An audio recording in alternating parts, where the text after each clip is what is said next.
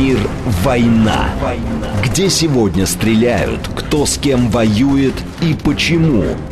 Новости с передовой. Военный курьер. Александр Сладков и Галим Вергасов о войне на ночь глядя. Программа предназначена для лиц старше 16 лет. Военный курьер. Здравствуйте, радиостанция «Говорит Москва», в столице 21 час 8 минут. Меня зовут Галин Вергасов, в эфире «Военный курьер». Сразу напоминаю, вы нас можете не только слушать, но и смотреть прямую трансляцию в официальной группе «Говорит Москва» ВКонтакте и в нашем телеграм-канале. Также звоните нам по телефону прямого эфира плюс 7 495 73 73 948 и, наконец, добавлю, что есть телеграмм для ваших сообщений, говорит МСК-бот, латиница в одно слово. На связи со мной Александр Валерьевич Сладков. Александр Валерьевич, я вас приветствую. Приветствую, Галина Маратович, уважаемые радиослушатели и студия. Э, с чего начнем? С самого интересного – вот как ты все время не хочешь как-то сам вот определять тему, и главное, чтобы тебя кто-то на это подтолкнул. Но я тебе эту тему дам. Э, вопрос такой, немножко провокационный. Как ты думаешь, э, следующие волонтерские сборы будут э, на предмет чего? Вот сейчас на лодке вдруг началось потом вот что-то, вот ты можешь предположить, что вот потом возникнет? Ну, э, во-первых, тема лодок возникла в связи с э, печальным роликом, трагичным да. роликом, э, на котором мы видим гибель наших двух бойцов, которые не смогли завести лодку, э, не смогли быстро выбраться на берег, потому что бронежилеты не соответствующие вот э, ситуации не смогли уйти и погибли. Да. Это плохо очень, это трагедия. Сразу начали спрашивать, почему лодка не завелась. Вот. Ну, вопрос логичный. Тут ситуация следующая. А зачем лодки нужны? Ну, перемещаться вдоль берега, если нет возможности, ну, быстро перемещаться. Э, тут можно понять наших ребят. Почему? Потому что, во-первых, э, на воде нет мин, вот, и можно преодолеть минные заграждения, наши же, э, вдоль линии э, минирования пройти. Это раз. Ну, я так предполагаю. Второе, это удобное средство перемещения, потому что тот берег-то далеко, его в оптику только видно. Угу. Вот, это э, артиллерия расстреливает наших, она бьет э, на расстояние, которое глаз не покрывает, даже с оптики иногда. Вот. Поэтому, э, а для чего лодки? Э, те острова, которые занимали наши, и где сидел наш э, спецназ, они сметены. Э, сметены э, волной и наводнением которая после разрушения Каховской плотины. Ну, да. Значит, э, куда мы собираемся? Какой, какой проект мы собираемся реализовывать с лодками? Ну, кроме как движения вдоль берега. Это я так, как обыватель, задаю вопрос. Угу. Вот. Э, как обыватель, который э, общается с военными, которые там. С удивлением говорит, фу, блин, лодки. Вот. Это раз. Второе, Значит, э, тут же Андрей Руденко обратился к... И ребята обратились к главам регионов. наших территорий, mm-hmm. да, регионов, в которых есть моря и реки. Вот, это Волга, это моря Каспийская, это Черноморские там территории. Вот, первым, кстати, откликнулся Сергей Алимович Мельников. Меликов, он глава Дагестана. Это генерал Меликов. Великолепный мужик, просто отличный. И он сразу откликнулся, э, понимая, мы все понимаем, что нормативной базы для изъятия браконьерских лодок, ну, нет. Да, можно обратиться в, так сказать, в законодательные какие-то органы регионов, можно обратиться э, Государственную Думу для того, чтобы ФЗ, федеральный закон был принят определенный или что-то еще, но э, это будет долго. Лодки нужны сейчас, не зимой. Хотя и зимой немножко. Вот. То, что касается... С другой стороны, вот я сейчас говорил, а зачем лодки? Но если мы имеем еще один фактор маневра нашего на той территории, где мы держим оборону, почему нет? Вот. Э, Тем ну, более, что острова. Острова и остались, да. Министерство обороны, значит, тут же показало две лодки и сказала, ну, тот там отреагировал, ребята возмущались, угу. репортеры, э, что показали две какие-то блестящие лодки, отличные. Вот, ну, Бог им судья. Я жду, когда Господь нас рассудит. Больше некому уже, потому что они ну, частенько, в общем, загадками э, выстраивают загадочные такие вот какие-то вещи, которые, ну, трудно разгадать э, в плане реальности. Вот. А, не хочу напрямую говорить, чтобы потом опять очередной раз меня врагом не сделали. Сказали, ты меня тещешь, там все. А, в боевое время самое главное это прищемить язык и все остальное. Да я согласен, конечно. Вот. Тут такой вопрос. Я согласен говорить а, с отцом, чей сын там воюет. Советуют прищемить там это, вот можно mm-hmm. поговорить. А с тем, кто, у кого сын э, где-то в другом месте парится, там, вот, потеет, вот, тогда другое дело. Поэтому тут э, вот, мне в глаза э, не стыдно смотреть людям и обсуждать с ними. Это раз. Второе. Э, значит, то, что касается лодок, ну, э, равно как и э, транспортных средств переднего края, у нас, ну, честно говоря, не предусмотрено. Э, я объясню свою точку зрения. Э, есть хорошо и есть плохо. Плохо то, что мы не можем маневрировать бюджетом и тут же э, менять э, формат обеспечения и тут же вводить, ну, пускай временно в штат э, лодки, там, байдарки, каноэ, там, подлодки, какие-то скафандры и все остальное. Вот. Это плохо, но одновременно это хорошо. Если у нас бюджет будет подвижный, его двинут так, что мы можем и не поймать. Хм, да. Вот. Тоже маму родину знаем, мы здесь живем. Вот. Э, плюс ко всему, э, все говорят, ну насколько же неповоротливая махина армия.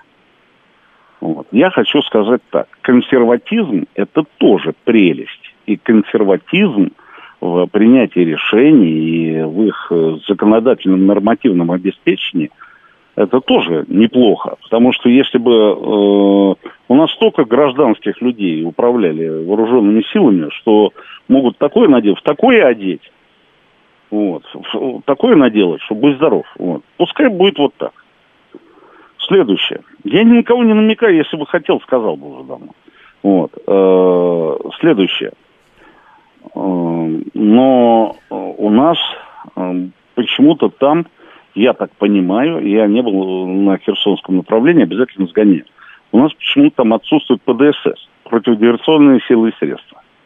Вот у них должны быть в штате лодки, у них должны быть в штате э, подводные костюмы, бесшумное оружие. Вот они, да, uh-huh. эти парни, ловцы диверсантов. Кстати, у нас классная школа. Если у итальянцев э, классная школа боевых пловцов, вот, они нам кровью подпортили. А мы можем похвастать э, школой ПДСС. Нефиг делать. Вот. Так что э, я предлагаю, завершая тему лодок, не э, линчевать сейчас Министерство обороны, а подумать о том, кому они положены, каждому ли отделению, чтобы там э, ну, мотаться вдоль берега э, по штату, не по штату. Нужны они, какие, надувные, казанки. То есть надо думать.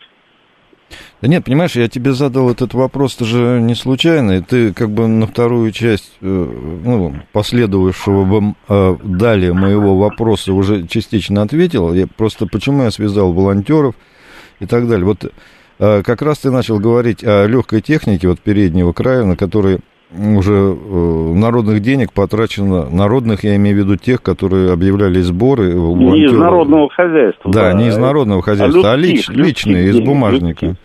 Да. Вот. Кто по 100 рублей, кто по 100 тысяч, кто по миллиону, в общем-то, скидывался, кто как мог. Вот. И огромное количество ведь э, НИФ, э, вот этих буханок, УАЗов, просто УАЗов, там, патриотов, ну, всевозможных машин э, передавалось э, в воинские части, которые на переднем крае. Вот ты бывший военный, кадровый, да?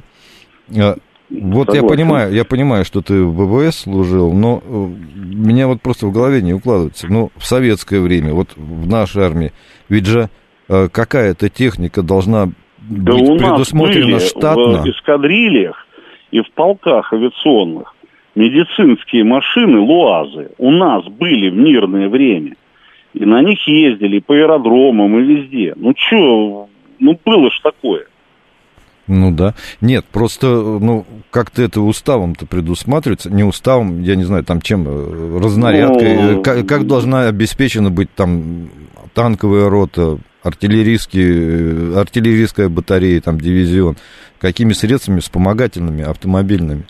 Вот, потому что получается, что сейчас же проще с переднего края на какой-то легковой машине э, подвести э, БК, Э, эвакуировать раненых, э, и МТЛБ-то не гоняют да, по этому поводу, потому что его дело. сразу расфигачат там. Я, понятное дело, Маратыч, э, все думают, зачем танкистов джипы в подразделении? Mm. Ну, потому что они не ездят за продуктами на танках. Да. А если вы мне сейчас начнете рассказывать сказки, что туда ездит машина тыла, и она привозит, и горячий э, обед, э, давайте вернемся на землю.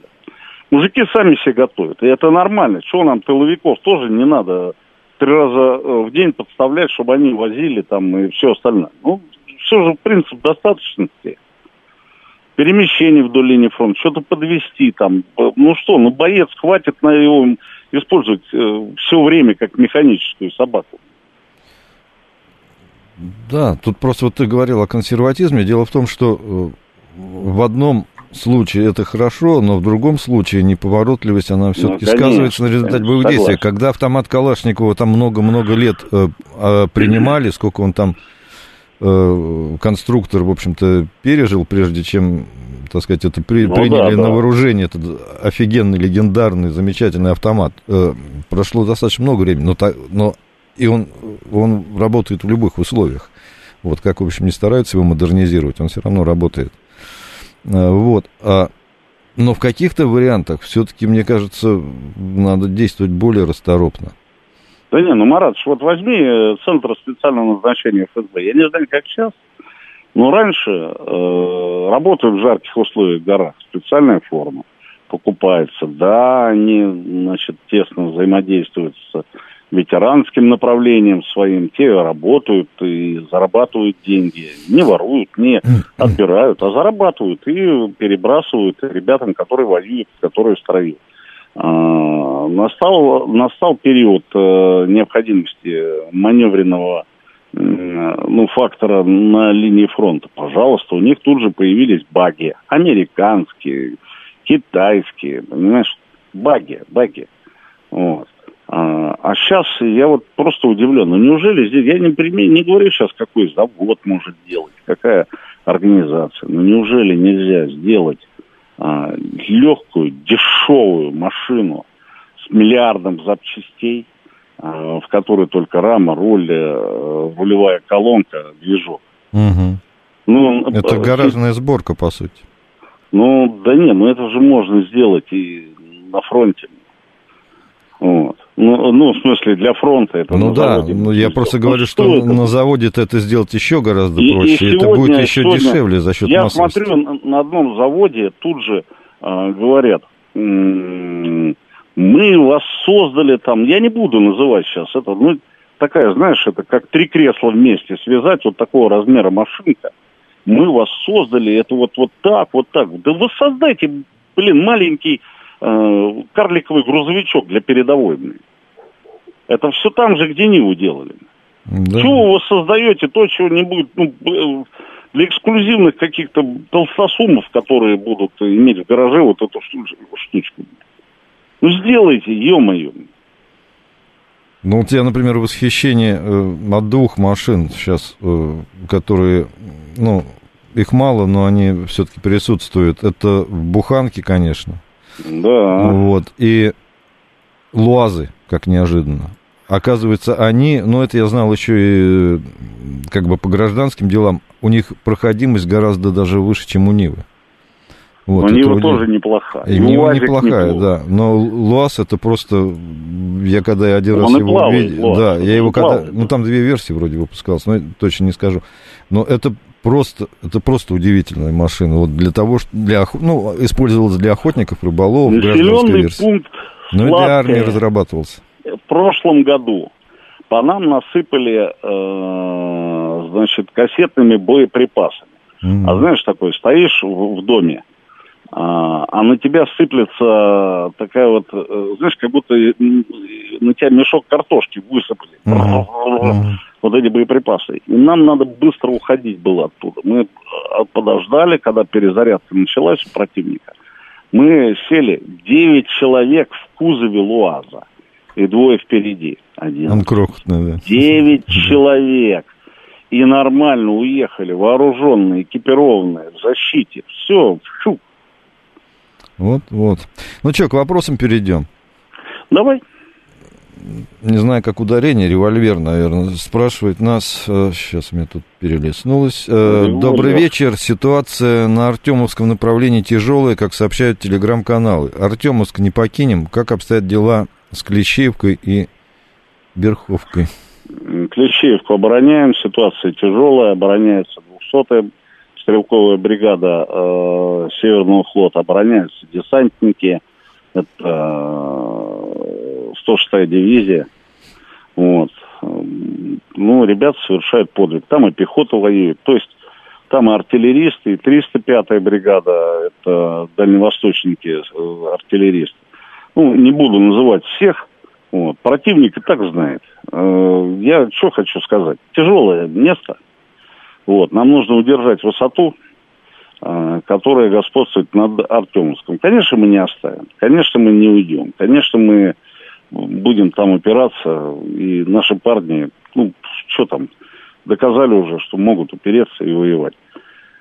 Тяжело самое тяжелое направление сегодня, мне так кажется, несмотря на то, что противник наиболее активно все-таки действует на э, запорожском направлении, Орехов, э, Работина. Вот. Сегодня утром там был бой, э, весьма результативный для нас. Э, там же как, они заходят, э, ну, если им удается взять наши первые траншеи, они туда заскакивают заскакивают, мы отходим, э, обрабатываем их артиллерией, э, выдавливаем или э, проводим контратаку. Пехота русская, она могет, могет, могет. Угу. И э, фигарят, э, значит, э, отбивают эти окопы. Вот в этот раз мы, ну, положили большое количество противника, реально. Там все, там все поля завалены трупами. И люди, которые воюют начиная с сержантов, сержантов, угу. и теперь они уже генералы, я отвечаю, они воюют э, не первая война, далеко не первая, и не вторая, и не третья. Вот. Э, но они говорят, мы устали убивать. Э, мы, они выдержат, будут убивать, уничтожать противника, но а, они говорят, ну, лезут и лезут, лезут и лезут. И говорит, ну, естественно, безрезультатно. Вот. Все поля завалены трупами э, украинских э, солдат. Телами украинских солдат, офицеров. Техника горелая. Вот. Поэтому э, на запорожском направлении тоже тяжеловато. Так, что да еще? сейчас, я так понимаю, смотреть по сводкам, везде непросто. А, тут в продолжении Елена э, пишет, что вспомогательная техника, о которой вы говорите, наверняка в достаточном количестве э, в разных э, воинских частях в тылу в регулярной армии. Неужели нельзя ее выписать для нужд фронта, где она нужнее? Так сложно? Регулярная армия вся на фронте. Новые части, которые призваны сменить в скором времени, поддержать, пойти в наступление, э, прийти на помощь, они готовятся. Э, добровольцы, идет набор, идет подготовка добровольцев. По единой программе на, э, в центрах боевой подготовки вооруженных сил России. Э, то, что э, говорим, что на складах есть. Да может и есть. Бывают такие случаи, когда э, говорят, нет коптера, нет коптера, нет э, э, противодронного ружья. Потом начинают разбираться. У одного командира роты лежит э, запыленная значит, под кроватью, у другого. Почему? Ну, чтобы не потеряли. Блядь. Взять его башкой об стену, дать один раз. И чтобы он э, всю оставшуюся жизнь на передовой провел. Тогда я понимаю, не потеряли. Бывают такие уроды. Блядь. Да, так, я сейчас скажу нашим слушателям. Друзья, я вижу ваши звонки, но давайте мы сейчас уже во второй половине будем на, отвечать на ваши вопросы. Просто мало осталось времени, э, вот. Но я вижу, и мы с удовольствием вас подключим к нашему разговору. Тут э, Максим пишет, осталось у нас полтора минуты, читал э, сегодня про дешевые дроны, которые не пускают в серию, предпочитая дорогущие ланцеты. Дрон 130 э, тысяч рублей, ланцет раз в 10-20 дороже. Ну, тут сложно сказать, о чем вы читали, потому что ну, мы характеристик-то не понимаем, э, какая боевая часть там у них и так далее. Вот, поэтому я не знаю, как вот это прокомментировать. Комментировать так. Коммента... Комментированием должен заниматься специалист в этой области. Техник, авиационный инженер. Э, ну, ну что от меня сейчас? Прокомментируйте федеральный закон номер там такой-то такой. Ну, как я? Ну, прокомментировать могу там э, непрофессионально. Ну, что, кто знает, какие там дроны, дешевые, не дешевые, кто там производит. Потом скрываются они все из китайских запчастей. Ну, я не имею в виду конкретно тот дрон, который, про который говорит наш э, слушатель. Ну, ваш... это сложно понять, потому что дешев... сложно. словосочетание дешевый дрон это не марка, не модели, так сказать, никакие не характеристики. Это хотелось бы больше ясности ну, да. какой-то получить. Трудно, нам трудно разобраться в этом. Да. Так, у нас сейчас новости, а потом мы продолжим и обязательно на звоночки будем отвечать. Есть, есть, есть, есть.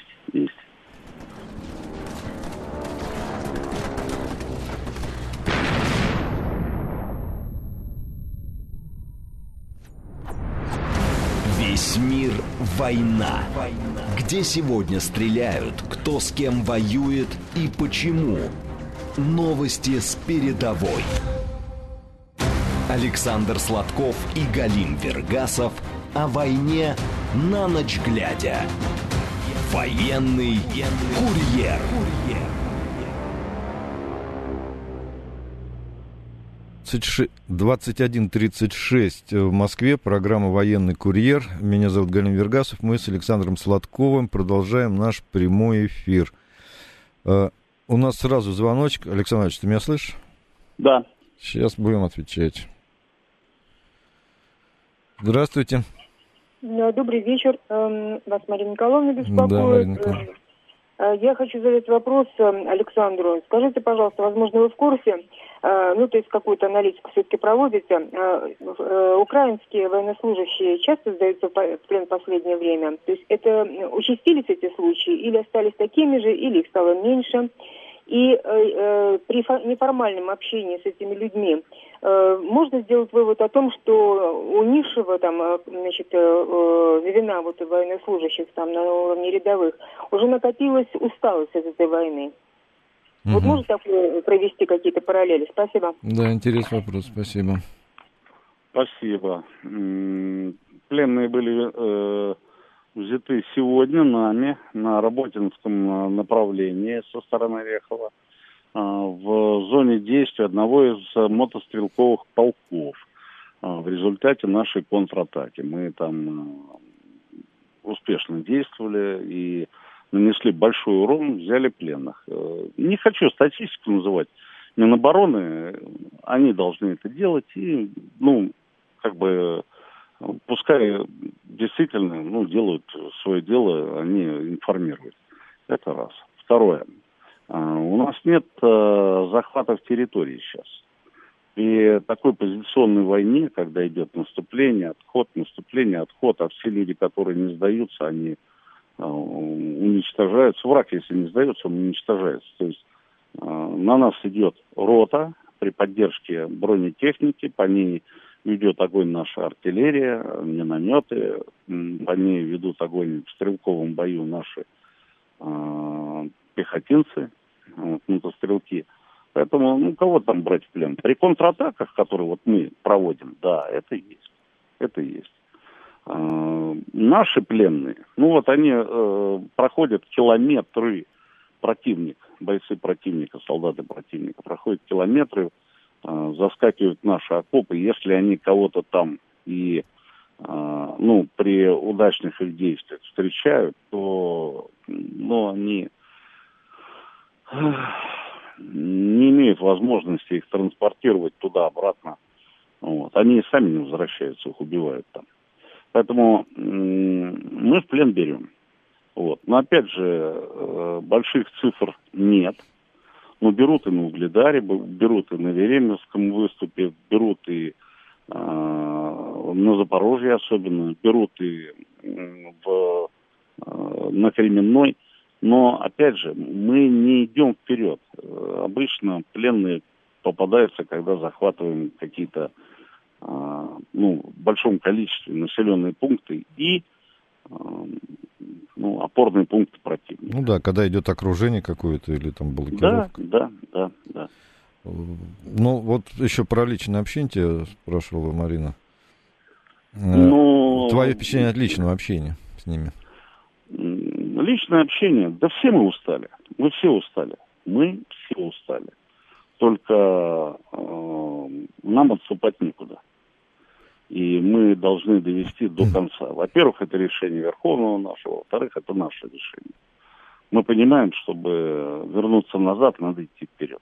Поэтому э, здесь разговоров нет. Вот. Конечно, хотелось бы, чтобы нарастили э, резерв, который придет на помощь, ротирует, но так быстро это не делается. Людей без специальной подготовки, которую они проходят, нельзя бросать в окопы. Надо постепенно все делать. Тогда мы будем сохранять мужиков наших родных, которые воюют и идут воевать, и добровольцы. Вот. Тогда мы будем наносить урон противнику. Все должно быть профессионально. Вот. Но тяжело, тяжело. А то, что касается поведения людей в плену, они же борются за жизнь, правильно делают. Вот. Естественно, они будут вовсю читать в глазах желание спрашивающих, что ответить, что вам ответить, чтобы вы были а, не так злы на нас и оставили нас живых. Меня очень много спрашивали пленные, которых только что взяли. А, нас не убьют, нас не убьют, нас не убьют. Я говорю, да не, ребят, ну что, мы вас снимаем, мы здесь находимся, ну кто вас убьет? Вот. Но я вам хочу сказать, что бойцы наши э, давно уже понимают, что делают и как. И война это совершенно не э, какой-то вот э, путь мецената, раздающего жизни. Ну да. Ну просто я хочу вот отметить еще, что если говорить о таком психологическом моральном состоянии, конечно, да, подавленные, но пока еще не дошло до того, чтобы были, так сказать, э, массовые какие-то перебежчики. Я не имею в виду массовые там по 20 человек, а просто ну, один-два человека, ну, которые э, пришли к выводу, что э, воевать бессмысленно и лучше как бы сдаться и ну, не проливать ни свою кровь, ни кровь своего противника. Вот таких ну мало, ну, да. таких мало. Вот. Но, с другой стороны, если исключить э, какие-то специальные силы, подготовленные, ну, мотивированные, то большинство мобилизованных э, при, э, так сказать, взятии в плен, они не сопротивляются. Надо, да. Вот, так, еще звоночек у нас. Здравствуйте. Добрый вечер, Ростислав. У меня два да. вопроса к Александру. Первый. Вот в прошлый раз Александр, отвечая на мой вопрос, сказал, что он в 99-м пересекался с тогдашним его президентом Путиным. А по одному рассказу главреда, говорит Москва, я так как бы понял, что и сам Роман Бабаян поучаствовал в осуществлении плана «Наследник» прямо до 31 декабря 99 -го. Вопрос в том, пересекались ли вы с Романом Бабаяном в 99 году? Если да, при каких обстоятельствах? И еще вот вы вначале, второй вопрос, говорили про минные поля, что везде минные поля. Даже Зеленский жаловался, как я смотрел интервью, что он не может Украину наступать. Вопрос, можно ли сказать, что из-за минных полей линия фронта до зимы практически особо не изменится и остаются только обстрелы, как Краматорска? Спасибо. Угу. Спасибо. Первое. А, с Владимиром Владимировичем Путиным я встречался в а, ноябре на а, военной базе Моздок. Он прилетал туда для общения с военными. Вот. И были приглашены я, Мамонтов и Шеремет покойный, все от разных каналов. А, ну, особо не общались, сидели за одним столом, там а, а, праздновали присвоение очередного воинского звания генерала, это генералу Марусину, начальника разведки округа, и генералу Серову Александру Степановичу, Евгению Николаевичу Марусину и Александру э, Степановичу Серову. Он почил в этом году, к сожалению, собственно, без вот, это замполит округа. Поэтому э, вот такая была встреча. И была встреча э, в новогоднюю ночь в городе Губернесе с 99 на 2000 куда э, Владимир Владимирович сначала прилетел, но не смог э, летчик, значит, не, не смогла авиация обеспечить посадку, и это правильно, не, не стали рисковать нашим будущим лидером, вот, э, нынешним лидером а приехали на э, машинах английского производства в сопровождении бойцов э, Центра спецназначения одного из управлений под названием ВЭС. Вот, они приехали.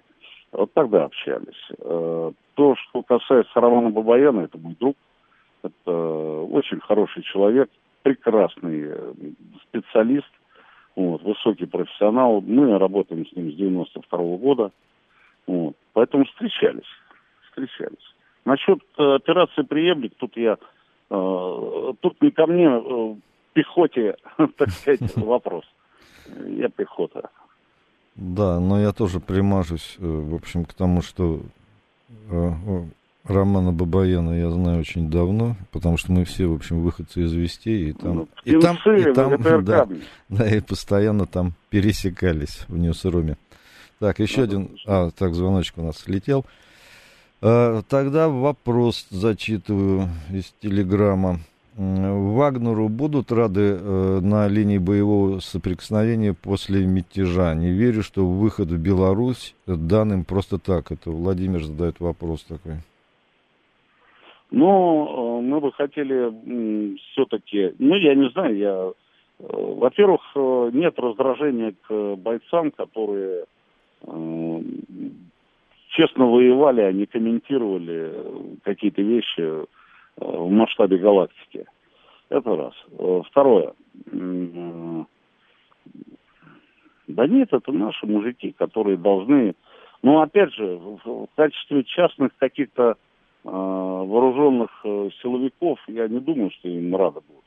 Э, пацаны в окопах. А вот э, как соратники, обладающие гигантским опытом, обладающие ну, уважением и, собственно, ну, совершенным признанием профессиональных заслуг, почему нет? Угу. Вот, пока мы разговариваем... А, вот еще звоночек появился, сейчас бы ответим. Угу.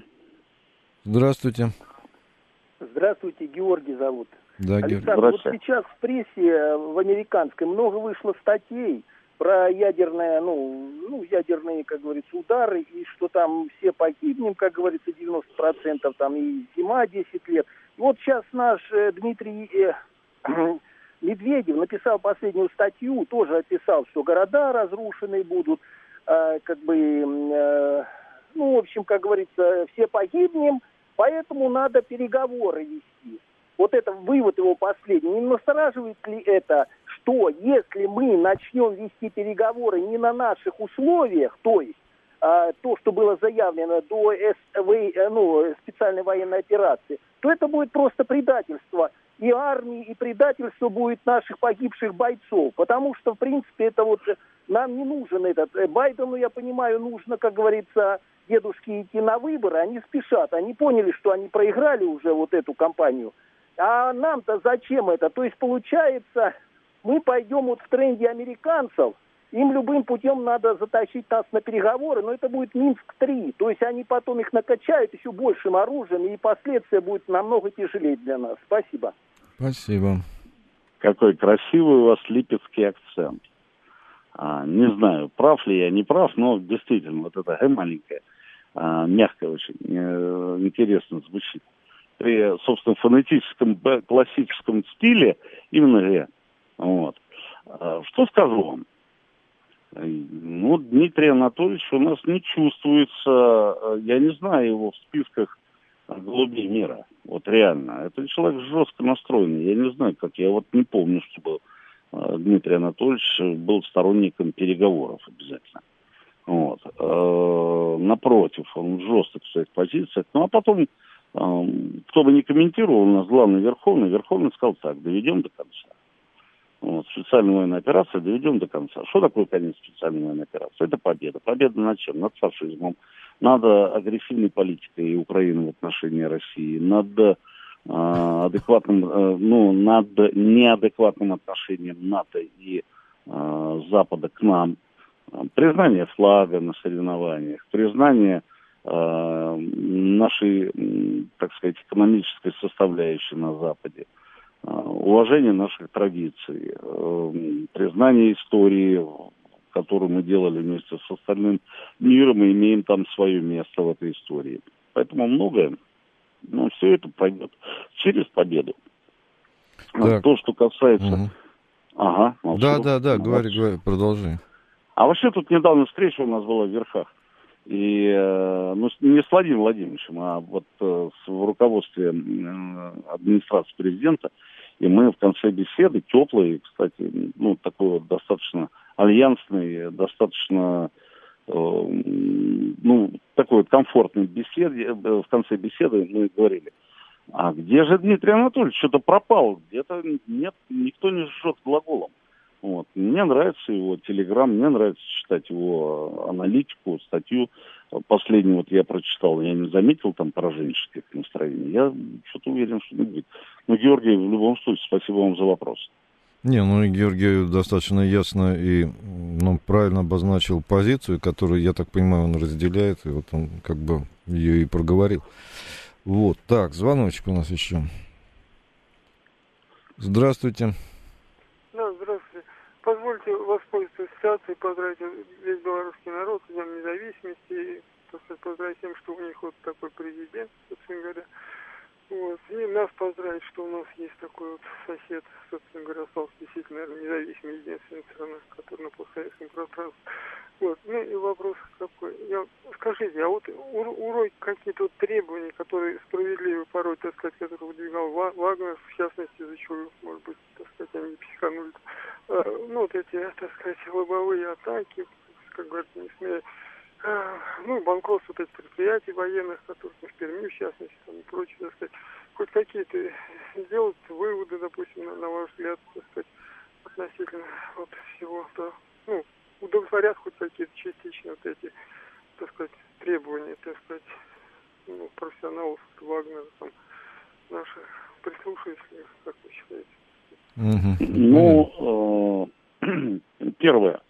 Я думаю, все-таки Россию тоже можно включить в список независимых стран, и мы воюем, бьемся за свою независимость. У нас нет, э, э, равно как и Белоруссии, главенства иностранной какой-то политики, экономических каких-то вещей, которые, ну, возвышаются над нашим, над, над нашими необходимостями тут я с вами не согласен. И лидер наш э, один, э, ну, самый влиятельный человек на планете, извините, пожалуйста.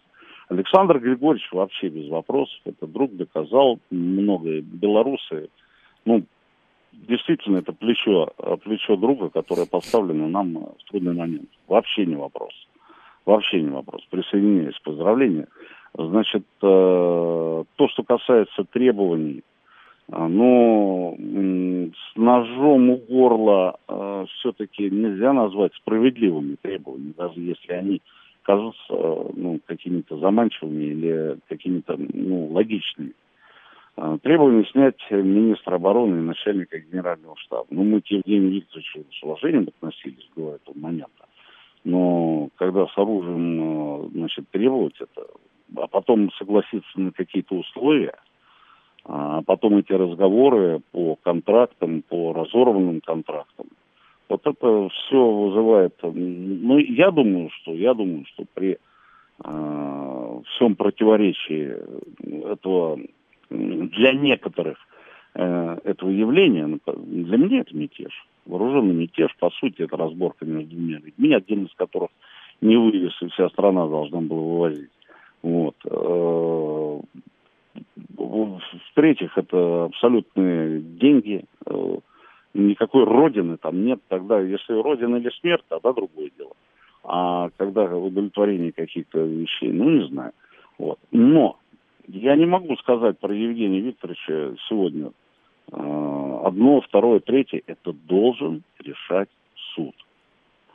Вот. Э, лобовые атаки, ну, все-таки э, Вагнер, уважаемая компания частная, вот, бизнес-структура, которая вела боевые действия в Бахмуте, в Солидаре, в Луганской Народной Республике, вообще вопросов нет.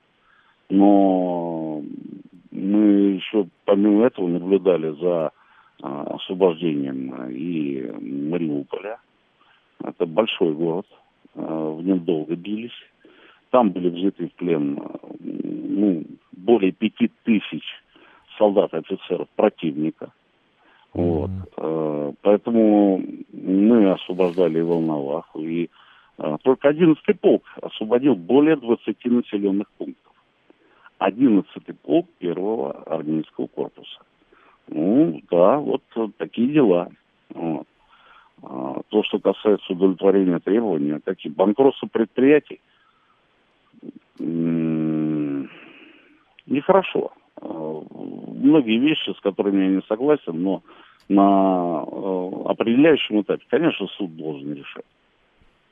Ну, иначе это все превратится не в нормативную систему, а в суд Линч.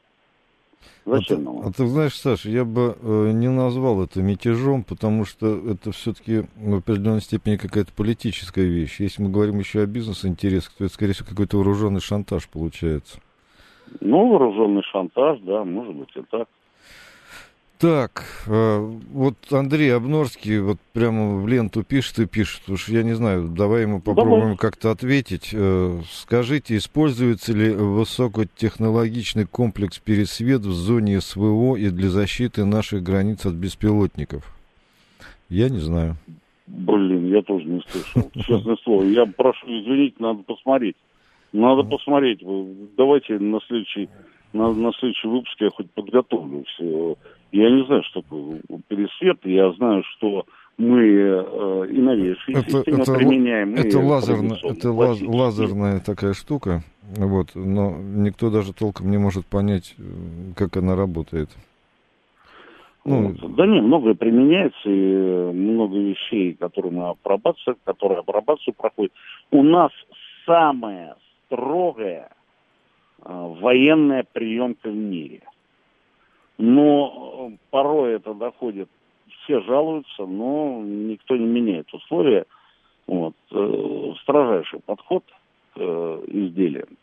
Тут я ну, не могу сказать, хорошо это или плохо, потому что, с одной стороны, хорошо, мы заставляем исправлять все ошибки, а плохо мы ждем э, уже, э, когда жизнь даст оценку, вот, фронт оценит приспособлено ли это или нет изделие для эксплуатации во время войны. Ну, тут еще Елена спрашивает, но ну, в продолжение э, твоего рассказа о том, что происходит сейчас на линии боевого соприкосновения, простите мне наивный вопрос. Вы сказали, об огромном количестве неубранных с полей сражений трупов. Разве не существует э, часов тишины для вывоза тел погибших, как это было во время Великой Отечественной войны? Честно говоря, я не помню, как это, не, не знаю, как это было во время Великой Отечественной войны. Это ни в мемуарах, ни в художественной литературе я этого не читал, но, возможно, так и было. Ну, у Некрасова Виктора я не помню такие моменты. Э, и у автора книги э, одного из фашистских комбатов, которые воевали в Сталинграде, э, я не помню описание тишины. На Мамаевом кургане в ходе битвы за Мамаев курган там был, и, и сейчас он бьет из земли источник. Вот возле него друг друга не убивали. Это было. И, и немцы, и наши ходили за водой. Вот. То, что касается часа тишины, да нет, там с начала июня непрерывно идут атаки наших позиций. В день по несколько волн. И вот они идут и идут, идут и идут. И не могут прорвать линию под Работино. Поэтому э, часов нет никаких. Вот, никто не выходит на связь. И, кстати, украинские военные, ну, они, собственно, так вот туговато забирают свои тела. Вот. Э, тут сложно в этом плане. Но я вам хочу сказать, что тел очень много. Очень много. Все поля завалены телами э, украинских солдат. Ну, да, ну и как говорят многие, это же ведь э, выгоднее пропавшим без вести объявить, чем э, выплачивать их ранее. Да. Так, у нас осталось 50 секунд. Коротко на один звоночек ответим. Давай. Э, здравствуйте. Короткий вопрос и короткий Александр, ответ. Я очень коротко. Спасибо, что дали. Ну вот э, серьезные люди говорят, э, так сказать, и, так сказать, по телевизору ТВ, ну и такие, знающие, что, в общем-то, ну что, что сейчас перемолим украинцев, дальше э, поляки вступят э, регулярно. Кстати, они все уже э, в украинской форме их уже море там. Значит, а потом румыны вступят. Э, вот так вот будем на одном месте. Вот я просто не понимаю, почему по польской границе нельзя так вот дальше и так далее. Так, у нас время заканчивается, все. Э, коротко что-нибудь скажешь? 10 секунд. Саш. Так, Саша у нас сорвался со связи, а время у нас в эфире закончилось. Так что всем всего доброго. Извините, что не успели ответить. Слушайте нас на «Говорит Москва» через неделю. В программе вели Александр Сладков и Галим Вергасов, режиссер трансляции, режиссер, ой, сговорился уже, извините, режиссер трансляции Алексей Илюхин. До свидания.